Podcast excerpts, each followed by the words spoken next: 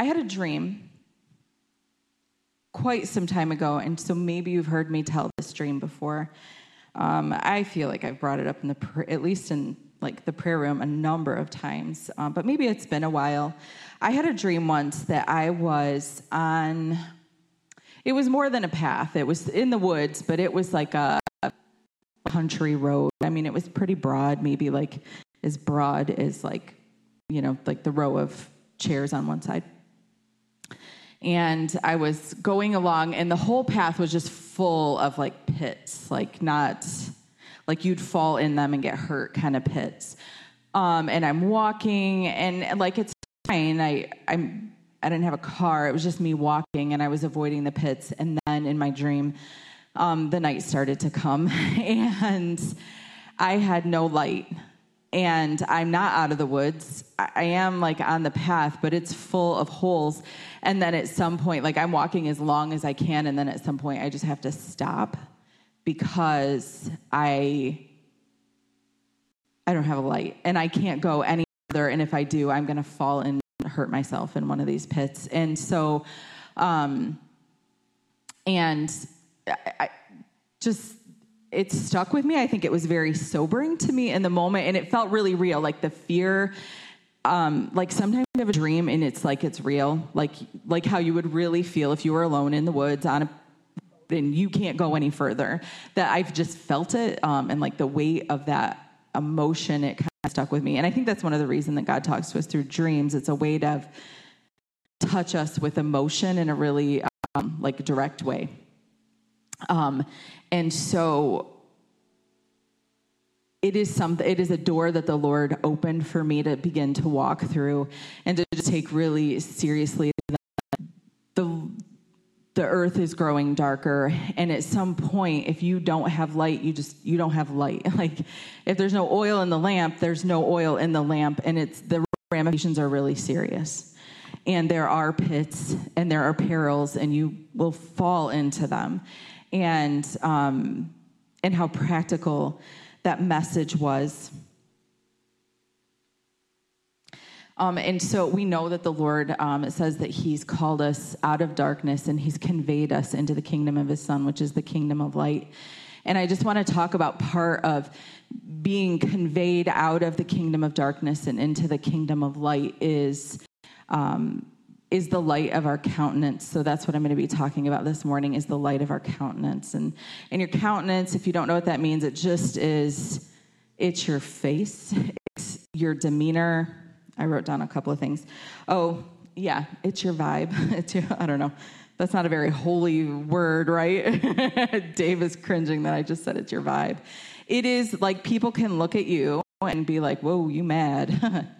you're having a good day. You know, it's your countenance, the light of your countenance, and where it's coming from. So go ahead um, to, I'm going to flip so much, you guys. Let's go to Genesis 4. Let's start at the very beginning. And the first, well, probably not the very first fallen countenance. Adam and Eve would be the first people to have a fallen countenance. So this is the story of Cain and when he, um, what happens when his countenance falls. Um, let's see. In the process of time, it came to pass that Cain brought an offering of the fruit of the ground to the Lord. Abel also brought of the firstborn of his flock and of their fat. And the Lord respected Abel and his offering, but he did not respect Cain and his offering. And Cain was very angry, and his countenance fell. He was mad. So the Lord said to Cain, Why are you angry and why is your countenance fallen? If you do well, will you not be accepted? And if you do not do now do well, sin lies at the door, and its desire is for you, but you should rule over it. Um, he doesn't he doesn't really give him a hug. He comes and asks him a question like, Hey, what's going on? Like, what has happened? Your countenance has fallen.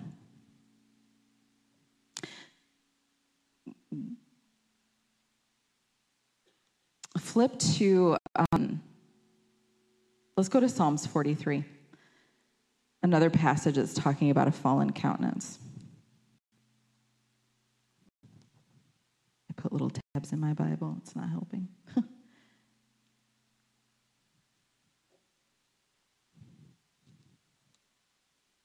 At the end of the psalm in verse 5, it says, Why are you cast down, O my soul, and why are you disquieted within me? Hope in God. I shall yet praise him, the help of my countenance and my God. And if you go, um, it's a really short psalm, so I'll just go back and read what's going on that kind of gets the psalmist to this conclusion of asking himself, like, self, what's going on? Why are you, why are you downcast? And um, go back to the beginning. It says, Vindicate me, O God, and please plead my cause against an ungodly nation. O deliver me from the deceitful and unjust man. For you are the God of my strength. Why do you cast me off? Why do I go mourning because of the oppression of my enemies? So there's an external force coming against him, and it is affecting his countenance, right? Oh, send out your light and your truth. Let them lead me. Let them bring me to your holy and to your tabernacle. Then I will go to the altar of God, to God my exceeding joy, and on the harp I will praise you, O God, my God. Why are you downcast? O my soul, and why are you disquieted within me? Hope in God, for I shall yet praise him, the help of my countenance and my God. I woke up one morning. I am the most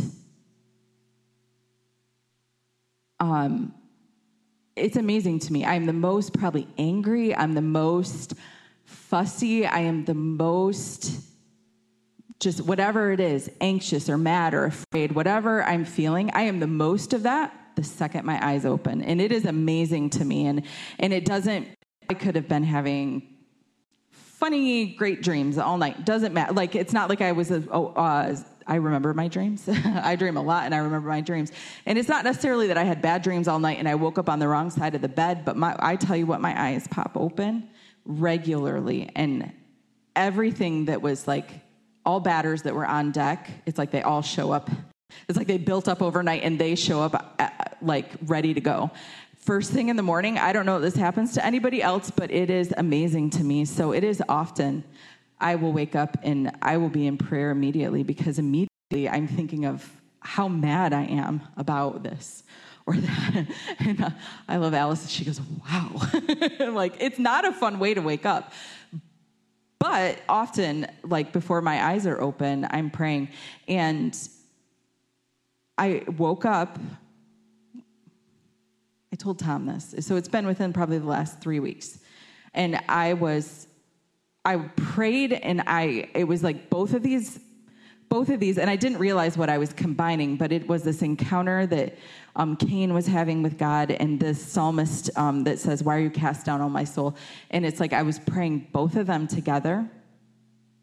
And, and I was asking myself, like, why are you downcast, O my soul? And then the, it's like the Lord was filling in the other line, which was like, if you do good, you're fine. Like, do right. I'm just, I'm, I'm telling you that you're not doing right.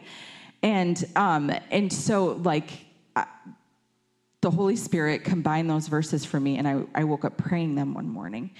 And so he's been talking to me about the light of my countenance um, for a, a, few weeks. It, maybe it's been like a month now. And um, just two things I want to highlight. Um, Cain's trouble, like it's really clear to see it was like an internal thing. Like he's mad. Did Abel do anything wrong? No he didn't do anything wrong. Like nobody did anything wrong, except there was a wrong thing going on inside of him, and he did not like being told that he was wrong about it. And that God was like, it's my prerogative. It's, it's just, it's not your prerogative to tell me what kind of sacrifice I'm going to accept. And I'm telling you it's not. But I just told you it's not. So what is your issue that you can't go, oh, okay, I'll do it, I'll do it right? And then in the Psalm in Psalm 43 though, it's external. It's all this stuff on the outside that's coming against him, but it's the same kind of that same fallen countenance. In both God asks why, um, you know, it's actually God talking to Cain why and but on the inside, um, the Holy Spirit has inspired this person to say, "Why are you cast down, O my soul?" And it's a rhetorical question and it's meant to move us to specific answers. Have you ever thought, hey, I know God. what is my issue? You re- like you sing the songs or you read the verses about like freedom and joy and peace And do you ever have those days where you are like, Lord,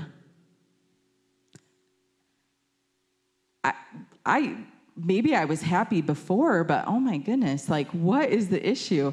I especially feel it because we're a house of prayer and we're here so much. And sometimes it's like um, the void of joy is so highlighted because we have so much opportunity to move into the joy of the Lord. And it's like, where is this disconnect? I had, um, I, I wake up angry. so I have more than one story to tell you about waking up mad and going right into um, conversation with the Lord. But recently, I woke up and I'm not kidding. My eyes are like I rolled over. My eyes are not even open, and a situation just kind of flooded back.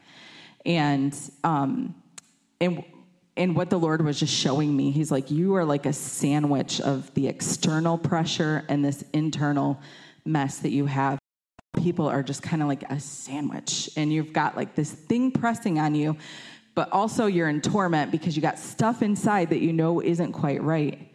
And and i woke up with that i'm like i'm i'm having uh, a conflict about this thing and I'm really wrestling with it. And I've got probably some of my own junk, but it's not like completely me. You know what I'm saying? It's like all the things where you're like, well, it's probably not totally my fault, but it's probably some of my fault.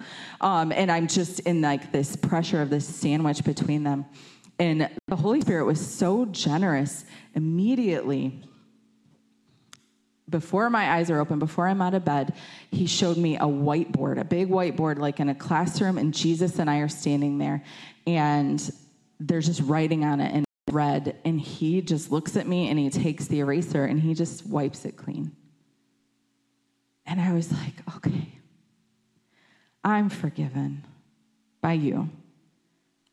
It doesn't mean that this other external situation has completely ended or that you know, maybe you and I are going to have a conversation about how I'm wrong, and maybe they, I mean, the other people may not ever forgive me, which is a horrible thing to feel like because we want to feel that clean slate with people, and it is impossible.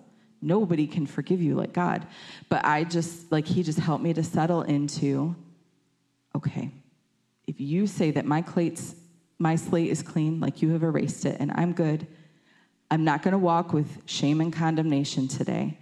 And we actually spent, you know, the Lord and I throughout the day had a really important conversation where He, um, it took the pressure off of whatever was external. And it gave me peace to let Him talk to me about what was going on inside.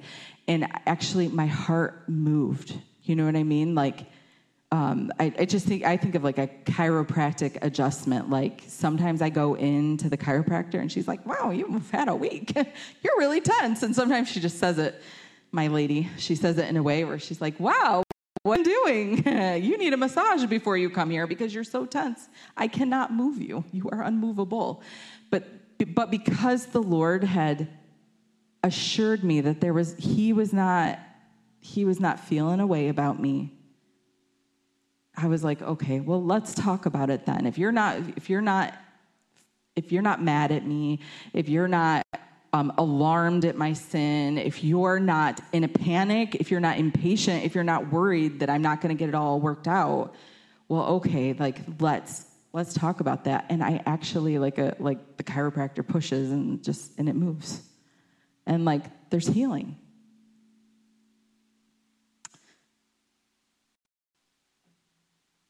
When we deal with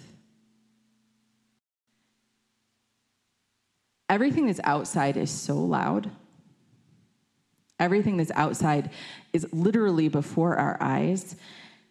It feels like that is the pressing, like in this sandwich of what's inside and what's coming from the outside. It feels like what's outside is so much more important because it's so loud and it's pressing you know what I mean? Like if it's I'm in a fight with Tom or we've got bills that we don't know how we're going to pay or we're just busy. It's it's it's not always even bad. It's like maybe we're just busy. It's the end of the school year stuff and it's just like it's so before you and it's pushing on you but really like you we're not equipped to deal with what's on the outside until we come into a place of peace on the inside until our soul is quieted and calmed with the lord. And it is like this this poverty of spirit. Like i needed that morning when i saw the lord and you know like dealing with my sin right? When he wiped it clean he had to do that for me and i could feel it. And it puts you in this poverty of spirit place where you can have mercy for other people instead of knowing I should have mercy and I should have love for other people, and I can't get there. If you cannot get there, it is because you're not coming from a place of faith and hope and poverty of spirit on the inside. You ever have certain things that'll happen? I feel like this in restaurants because I've waited tables and I've worked in I've worked in actually a number of restaurants. I can walk into, especially um, fast food, are really like this. Like anything where um, a person not coming to work and the whole thing just falls apart. Like because they run such a skeleton crew in those places. If you've worked in one of those, you know you know when to walk right back out. You're like, they are so overwhelmed. Let's not put this on their plate. We're walking right back out. There's a bus full of kids out here. Like they're missing somebody, it's missing from the line. Let's just not do that to them. You know how to have mercy for them because I've been in that position before. And have you ever, like, there's just certain sins that you're like, oh, yeah, you know? If somebody's like, man, I'm, I got trouble with my kids and, it, and like it's worrying me and I'm scared about it. If you have had kids and you've had a bunch of trouble with them and you're like, I know that one, and you don't get surprised about it and you have mercy for it. And then other things, mm-mm. like you just, you're just like, uh uh-uh, uh, what are you doing? That's not okay. that ain't okay. Right? A, a drug addict has mercy for another drug addict. Me? I haven't struggle with that. I'm just like, stop. Why can't you stop? Stop it. It's a choice.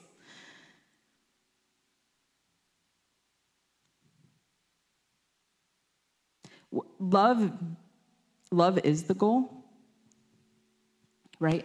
Love God, love other people.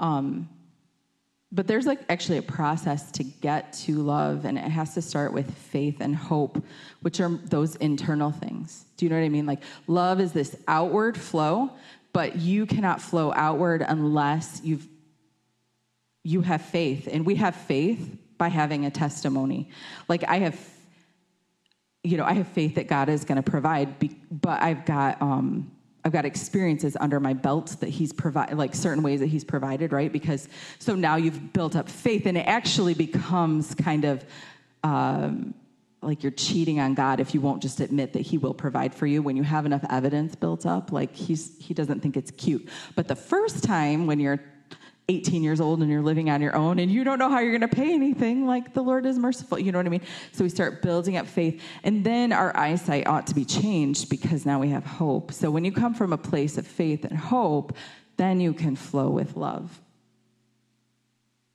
So, he told me this this morning. He told me, Jen, if the only people that you can manage to love are those people who don't push any of your buttons, hey, like if you can't love the people in your house, the people in your church, the people, you know, maybe your coworkers that you work really close with and talk to and see every day, but you're really like, I love people, I feed the homeless. Okay. Do you really love people? Like the people that you get to go and be like, I love you, here's some food, I'm gonna give you a hug, and then you and then you um, like if you can't love the people that push your buttons, maybe we don't maybe we don't love.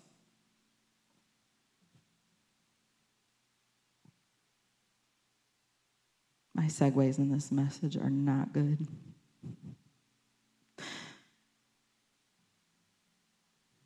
Let's go to Psalm 121.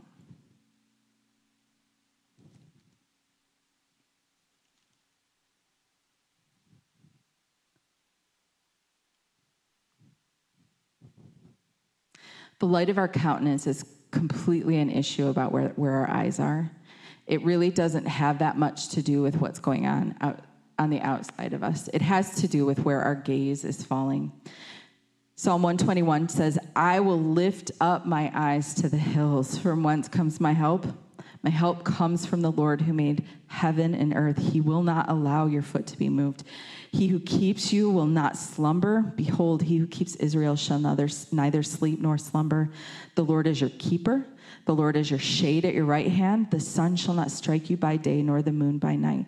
The Lord shall preserve you from all evil. He shall preserve your soul. The Lord shall preserve your going out and your coming in from this time forth and evermore. I will lift my eyes up to the hill. We've been talking a lot about um, being in heaven a lot. We've been talking about it for years, but for me, it just feels like I just had a day when we were I don't even know if it was church or we were just in the prayer room. I just, something clicked. It was, again, that like chiropractic adjustment where like something just moved for me, like the Lord opened a door. And I just had this visual of like clouds in my little head, like up into heaven. And um, I've, I've actually had a dream of heaven once and just like the brilliance of the light that's there.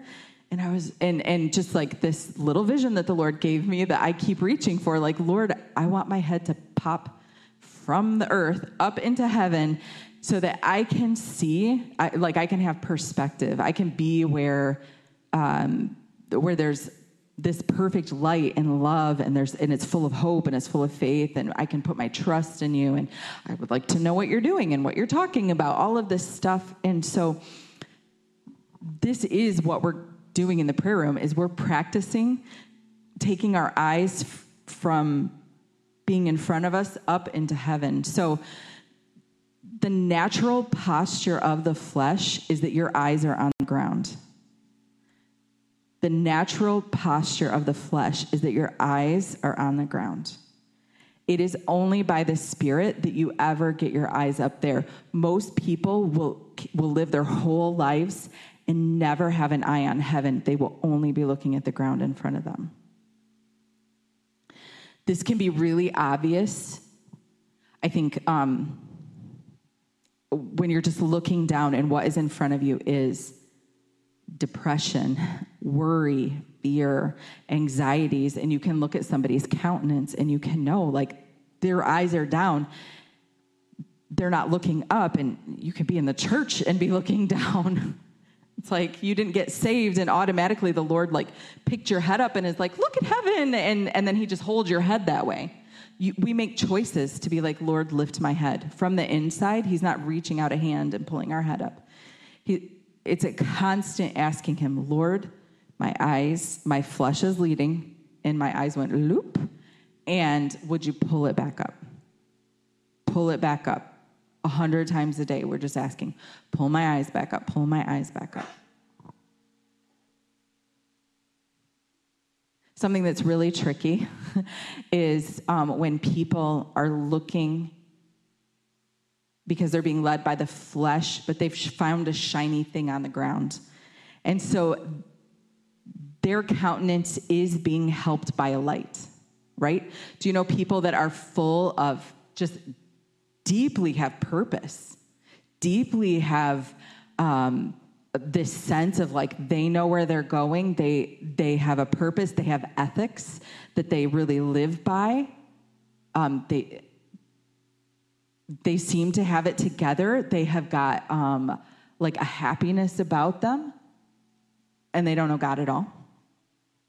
Have you met people like this? And they don't know the Lord at all. That's the worst is when you're around those kind of people. And then you're like, I know God and I'm depressed. What is going on? Why aren't they depressed? They don't know Jesus. Jesus, I thought you were the not being. It's because there's there's false light though. There's false light. And if you wait a minute and look at the fruit, it's the only thing that we cannot mimic is is their fruit growing. But it doesn't mean that there's not shiny things on the ground that other people's faces are reflecting and catching the light of.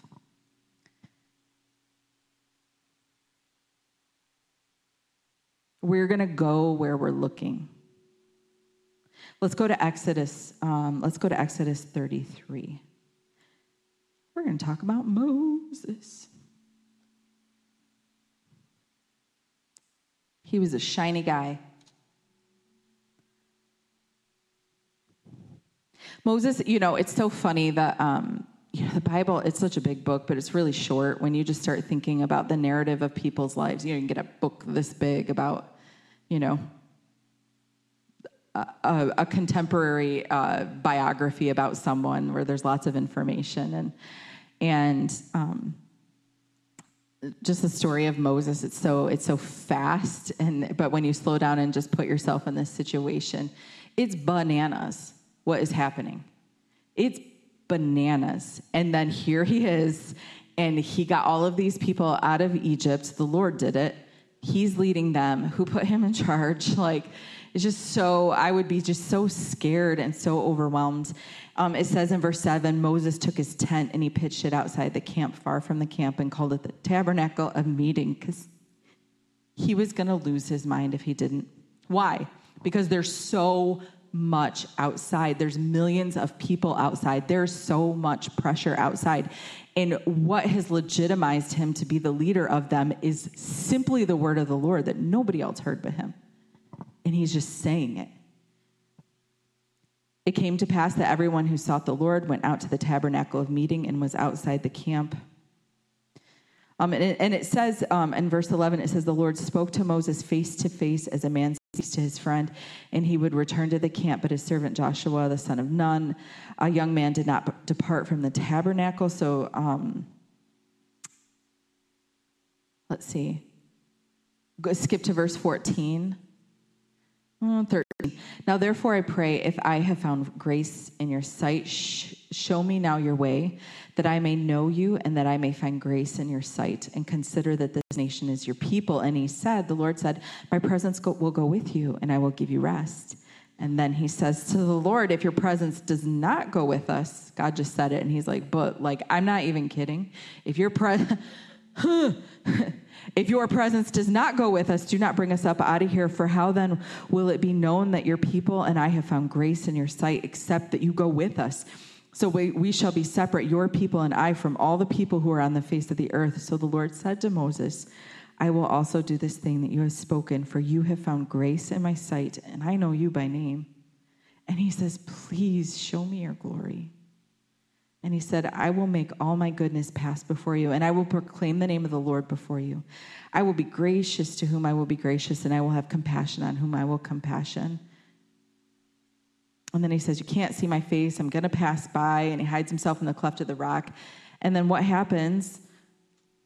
Skip a chapter. Moses gets shiny um, verse, let's see, 30, 34, 29, it says, Now it was so when Moses came down from Mount Sinai um, that he did not know that the skin of his face shone while he talked with him. And when Aaron and all the children of Israel saw Moses, behold, the skin of his face shone, and they were afraid to come near him. Then Moses called to them, and Aaron and all the rulers of the congregation returned to him, and Moses talked with them. Afterwards, all the children of Israel came near, and he gave them as commandments all that the Lord had spoken to him on Mount Sinai. And when Moses had finished speaking with him, he put a veil over his face. But whenever Moses went in before the Lord to speak to him, he would take the veil off until he came out, and he would put, um, and he would come out and speak to the children of Israel whatever he'd been commanded, and what um, and whenever the children of Israel saw the face of Moses, the skin of Moses' face shone, then Moses would put the veil on his face again until they went in to speak with him. So the it was from a place of desperation that Moses was like, I have to, it's so it's all precarious. It's so scary. I have to be so close to you, God. Show me your glory. And his face would shine.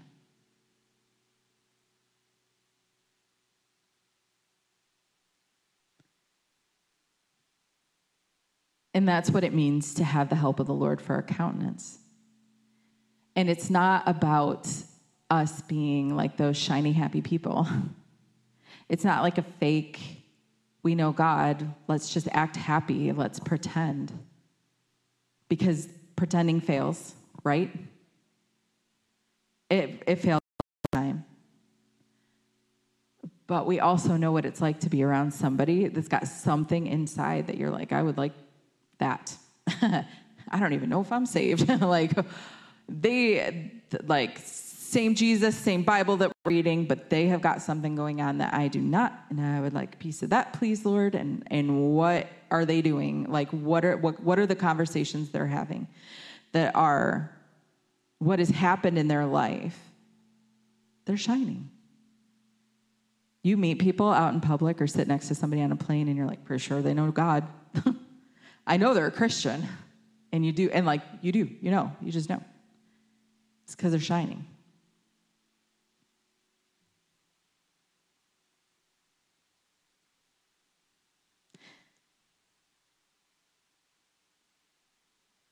Our eyes, um, let's go to Isaiah 55 for just a second. Oh, I didn't put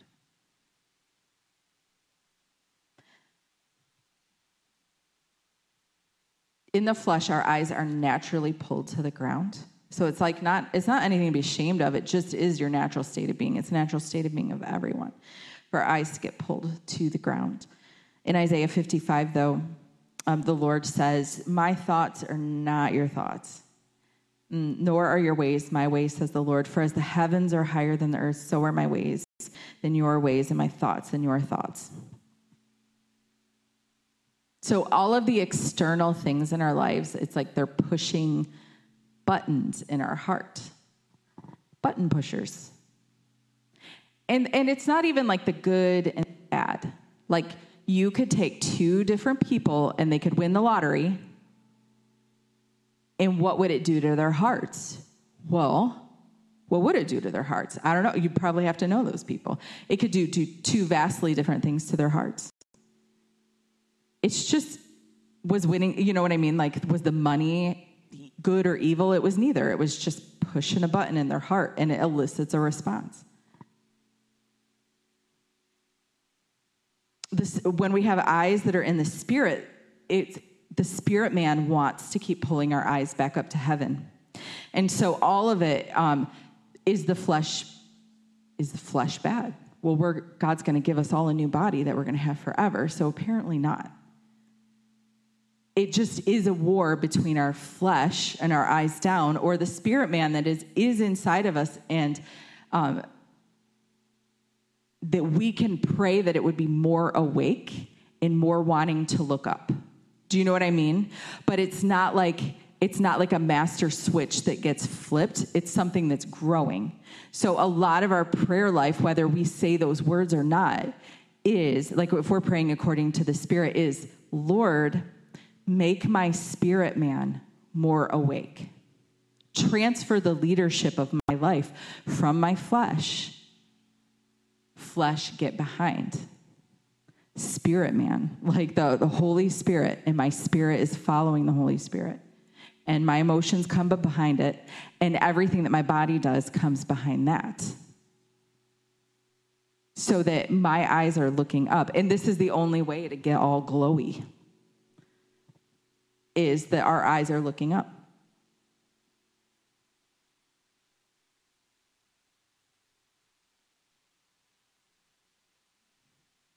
Some of the things that we think on the outside are bad, they're not actually bad. We just don't like what's going on on the inside.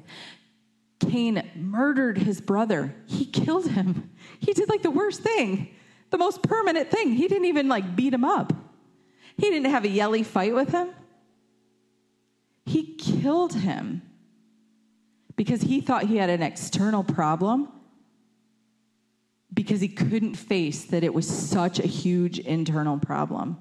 And I mean, the Bible doesn't say how long it was between um, this conversation God with ha- had with him and when he kills his brother, um, but something was building up. And he wasn't dealing with it in this place. He just kept his eyes on the ground till, till the narrative in his head turned into it's his fault. And if I got rid of him, then I would get rid of the problem, right? Okay, so I'm gonna, I wanna go to um, Matthew 13. Um, I would say the, the biggest way that the Lord is talking to me right now about kind of this external the external pressures that are tempting me to keep my eyes on the ground instead of looking into heaven. Um, from the parable of the sower.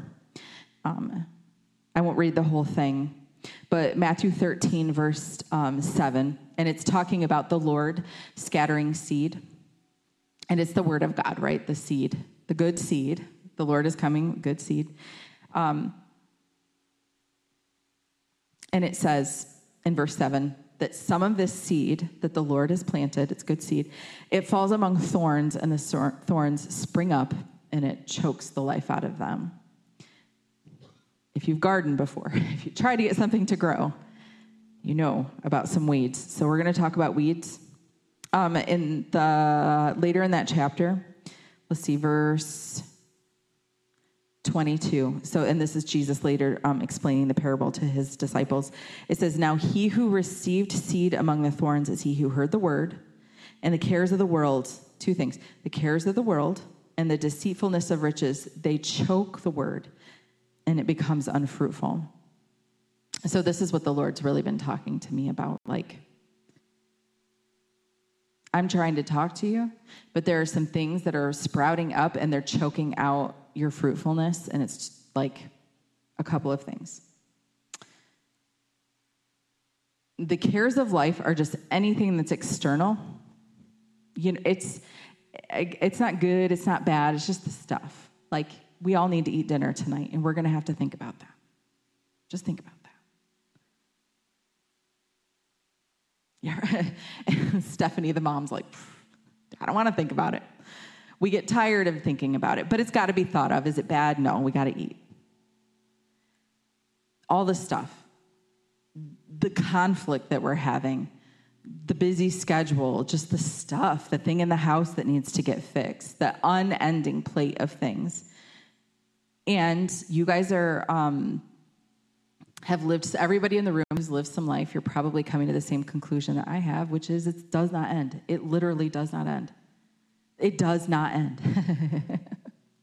Dave's going to start crying. It doesn't end. Tim, has it ended yet? No. No. You will always have a plate full of the cares of this life.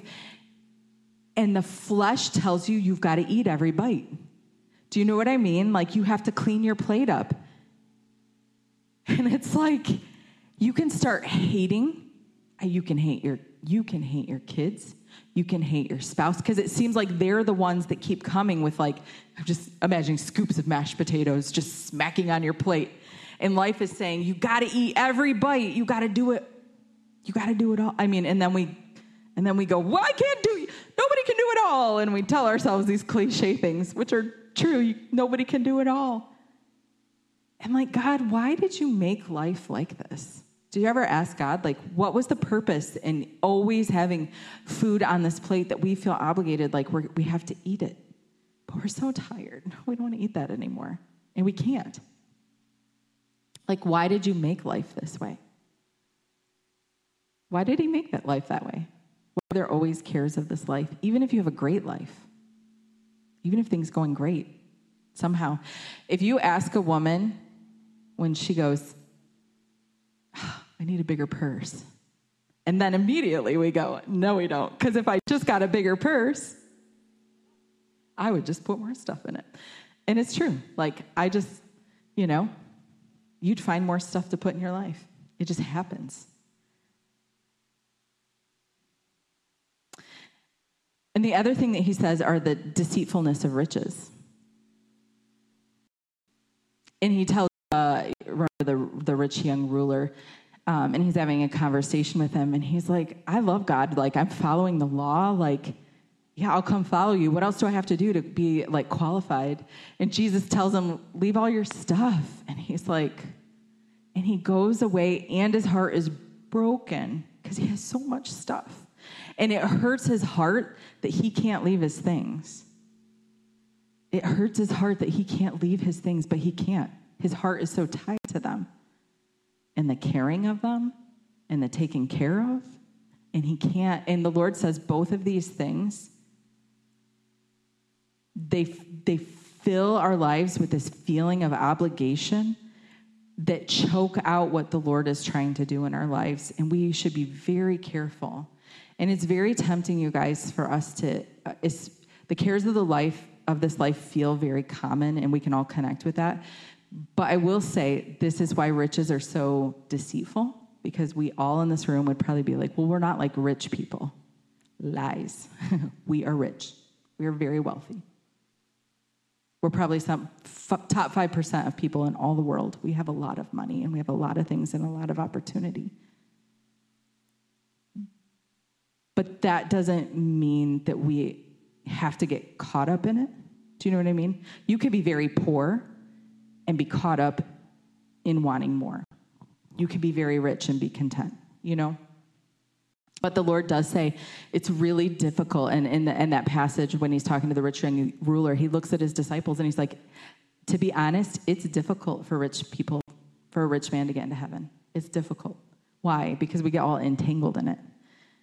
And so, like, this is a warning the Lord that constantly tells me. He's like, don't act like you're, you know, don't deceive yourself into believing that you don't have a lot. And, and it is more difficult for you to get into heaven than it would be for other people. Why? Because when you have nothing, like, where your eyes going to turn? And I have, I in my life, I have a lot of opportunity for my eyes to be looking at a lot of different things. So this is addressing two things: the cares of this life worries. Go to, let's go to um, Matthew 6. Let's go to 6.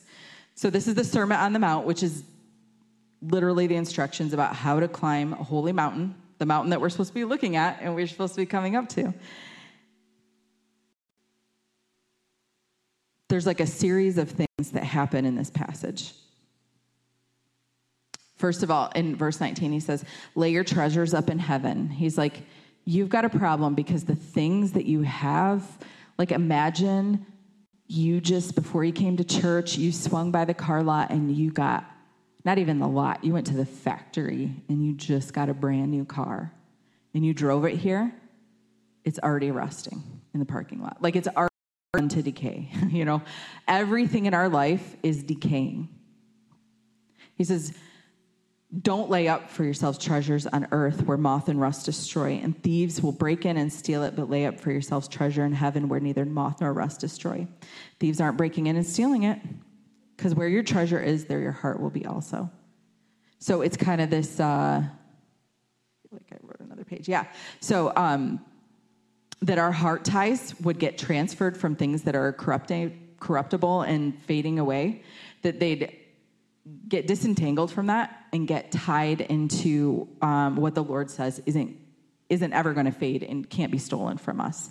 Like, what are the things that we can be storing in heaven that can't be taken from us? And then the second thing that he says right after that, he talks about the lamp of the body is the eye. And remember, like, our flesh is like, look down. The spirit man's like, look up. And this is what he's talking about. Your eye um, is the lamp of your body. And so if your eye isn't good, if your eye's not looking at the right thing, your whole body is going to either be full of light or it's going to be full of darkness. And how great is the darkness? If you can't peel your eyes off the ground and look up, like, how great is the darkness of the dirt path in front of you?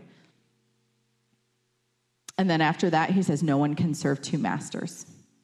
For he'll hate the one and love the other, or else he will be loyal to the one and despise the other. So then here we are kind of toggling between, like, whoa, I do love heaven, but I also love earth.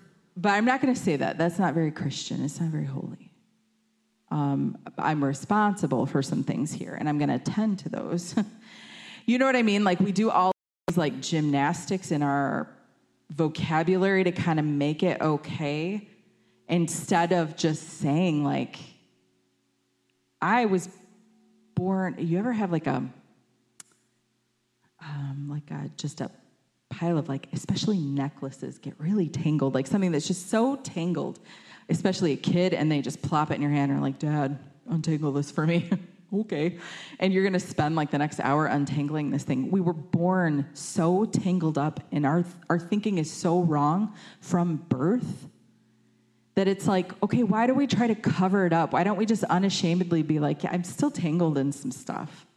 The Lord is still working on me, but I am like day by day, I'm praying that my eyes would be up. And He is working it out in me because I am less, I am less worried about things on earth than I, than I used to be. Instead of taking our Christian ease and just kind of like covering it up so that we can have both. And he's saying, you got to be really careful. You can't serve two masters, you got to make a decision. And then he tells us not to worry. So he's like, come out of lust. So this like wanting more and more and more and more, it's lust. just like that is the definition of lust, wanting more. Um, and then the worry is like, but don't be afraid either, because we have those legitimate concerns. Like I was saying, we're all, we all have to decide what we're going to have for dinner tonight, and that's not not real. But he's saying also on the other end, like don't worry about that. And our whole life is like this spectrum from one thing to another. Like we have real things that need to be taken care of. You know, if you have a baby crying, you need you need to take care of it. Like, God's not saying don't take care of it. I remember, you guys remember this, um, it's been a number of years now, but Samantha had a testimony um, where the Lord, she just started asking God what she should wear the next day. Literally, a care of this life. Don't worry about what you're going to wear. And she just, she felt bogged down by having to decide but guess what? Like that was years ago. And I still, every single time I see Sam, she has got clothes on. and I bet you've seen her with clothes on too. So it's not like the care of what she was going to wear disappeared. And she didn't go nuts and be like, okay, I'm going to have a paper sack and that's all I'll wear. But she did give it to him. Because she was getting lost in the care of it. So, like Mary and I were talking the other day about this, but weren't we like like last week or something? I was talking too much, and I was talking about this, and it, it just it's like um, do you ever read news stories of hikers um, that get lost and die in the woods or something, and and and it's it's tragic how close to the trail they were, but like you get a little bit away from the trail, especially if you're not experienced, it and you can, it doesn't matter that you're only whatever, so many feet away from it or only a quarter of a mile away from it. If you can't see the path, you can't get back. And that is what the Lord is saying. It's not like all the trees are going to disappear, but you can get lost in the weeds. You can get lost in the woods of the cares of this life so quickly. And I would, some people might disagree with me. But I think when Jesus is talking about like I leave the 99 to go find the one, he's talking about sheep and if you're not, if you're not saved, you're not a sheep. He's talking about us. He's talking about people that are saved.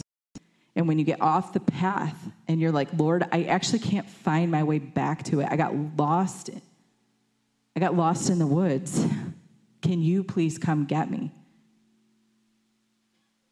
We don't all run after each other we stay put and let the Lord go find that person and bring them back to the path.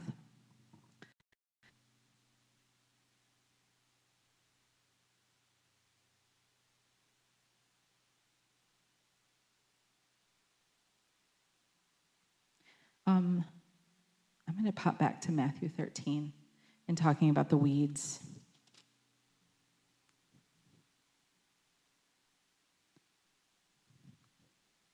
I garden. I have such good intentions. There's a lot of weeds in my garden, and one thing I will tell you is that I never planted any of them. They are not, they just showed up. they flew in, and they are pervasive. And the other thing I will tell you is besides tomatoes, that some kind of tomatoes tend to volunteer, like they'll just show up next year in places I didn't plant them. But besides that, I don't have a lot of good things, fruitful things growing in my garden that I did not intentionally put there. Hey, it's the other thing I will say is one of the best ways to combat weeds is to densely plant what you want there. Um, Tom Stoltz has had a, a, testimony for so many years, and for some reason, it just really hit me in this season about making lists and praying lists um, and just being diligent about it. Um, and, and he was just sharing how impactful that was when it was just him and Sam in Israel, and they were like, okie doke. like, we have this list and we're praying it, and how um, impactful it has been um, for them. And uh, the Lord just, I, I just felt like it was another way that the Lord was like, hey, you need to like really be intentional and walk through that door.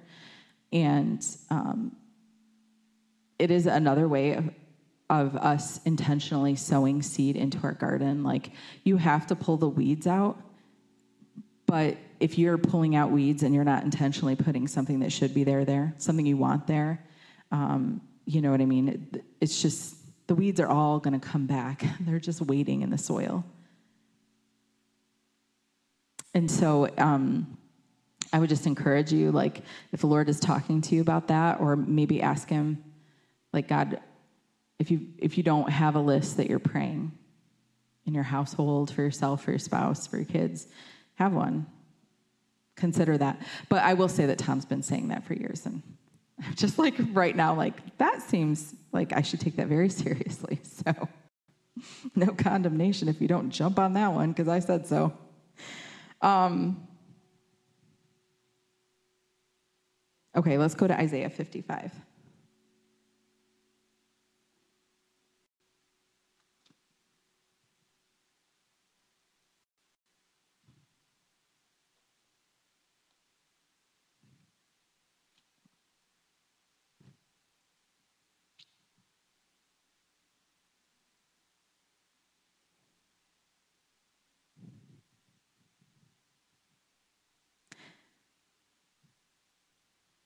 to go back and forth in this verse. So starting at 10, it says, For the, as the rain comes down and the snow from heaven, and they do not return there, but water the earth and make it bring forth and bud, that it may give seed to the sower and bread to the eater, so shall my word be that goes forth from my mouth. It shall not return to me void, but it shall accomplish what I please, and it shall prosper in the thing for which I sent it. And the word of the Lord is the seed that we're talking about being planted.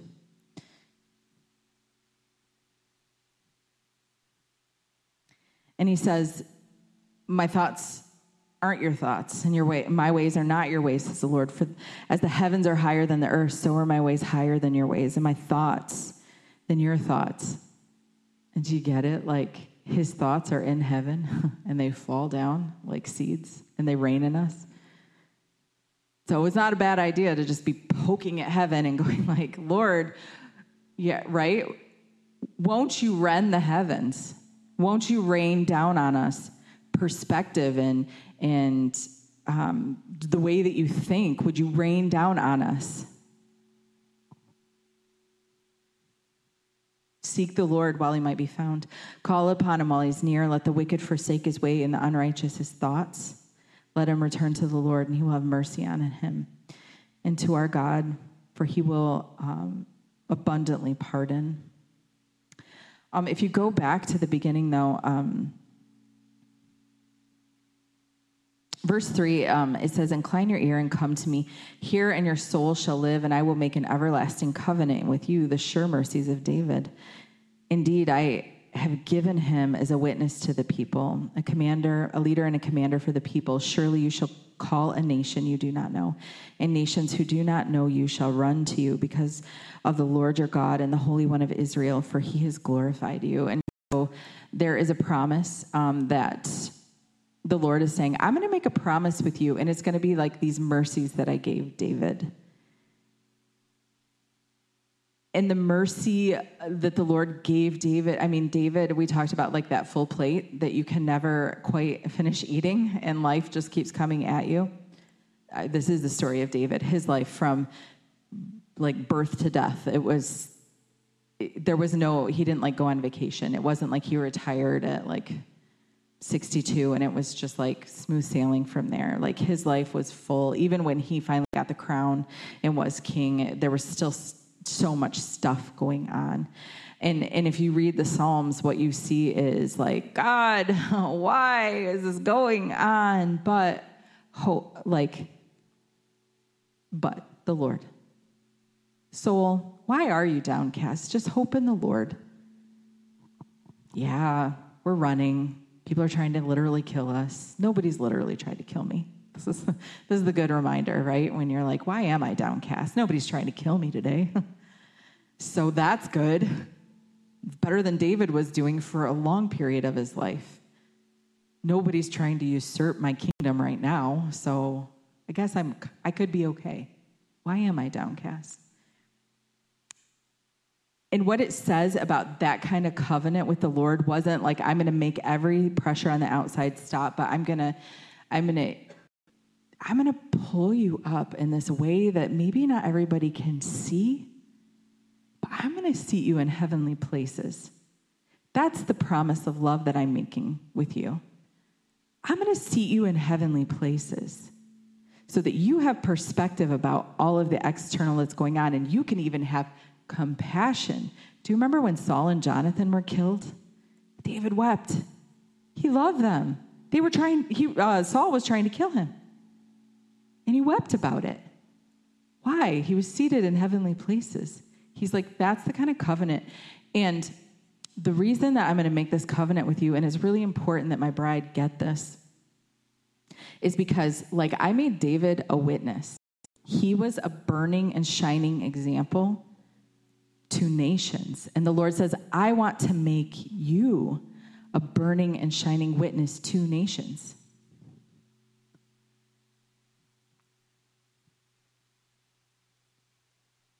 And the Lord says in verse 12, He says, You're going to go out with joy and you're going to be led forth with peace. You will. You're going to go out with joy. You'll be led forth with peace, and the mountains and the hills, they're going to break forth into singing before you, and the trees of the fields are going to clap their hands. The wind of the Lord is just going to move through the land, and it will be like even the trees and the noise they're making, they're worshiping God with you. And instead of those thorns coming up, well, I'm going to plant cypress trees. And instead of the briars, there's going to be myrtle tree. And it shall be to the Lord for a name and an everlasting sign that shall not be cut off. He's like, You're not going to, it's not forever, the briars and the thorns and the thistles. You're going to be fruitful. And let's just go to um, Tatum, you can come up, I think. Let's go to um, Daniel 12. It says that David was made a witness to the nations. In Daniel 12, it says, At that time, Michael shall stand up, the great prince who stands watch over the sons of your people, and there shall be a time of trouble, such as um, never was since there was a nation, even to that time. And this just makes me think of that dream where I'm walking on the path and it's really perilous. It's not so bad until the lights start going out, and then it's impossible. And I, I'm scared and I have to stay still all night long by myself. He's saying there's darkness that's coming, there's trouble that's coming that the earth has never seen. But he says, At that time, your people will be delivered, everyone who is found written in the book, and many of those who sleep in the dust of the earth shall awake, some to everlasting life, some to shame and everlasting contempt. And those who are wise, they're going to shine like the brightness of the firmament. And, and those will turn many to righteousness like the stars forever and ever. And, and part of the prophetic word about why we're doing a night watch is like the stars and how they give us direction. The Lord is saying, I'm going to set you apart and I will actually elevate you like he did David to be a witness. Like the stars, they're set apart and they're elevated in a very public way so that people can find their way. That doesn't mean that everybody's going to look up at the stars and do that, but they're available. And so, and, and I feel like that's what the Lord is telling us. Like, we have to really, it would be really wise right now to wrestle with the question about soul, why are you downcast within me? Why is it so difficult to get to this point where we have joy that is sustained, peace that is just kind of how we are. like, what is going on? Four reasons, which is we are meant to shine, we're meant to be a witness. There are going to be so many lost people that don't know what's going on. Like, wouldn't it be nice to, to have somebody in a grocery store look at you and be like, hey, can you help me? And I don't even mean to be weird, but I don't know what to do. I feel lost. And for you to go, like, yeah, I actually can tell you what to do. I can tell you where to go. I can tell you of a place where you can behold the one who is righteous and shines and knows what you should be doing with your life. I don't know.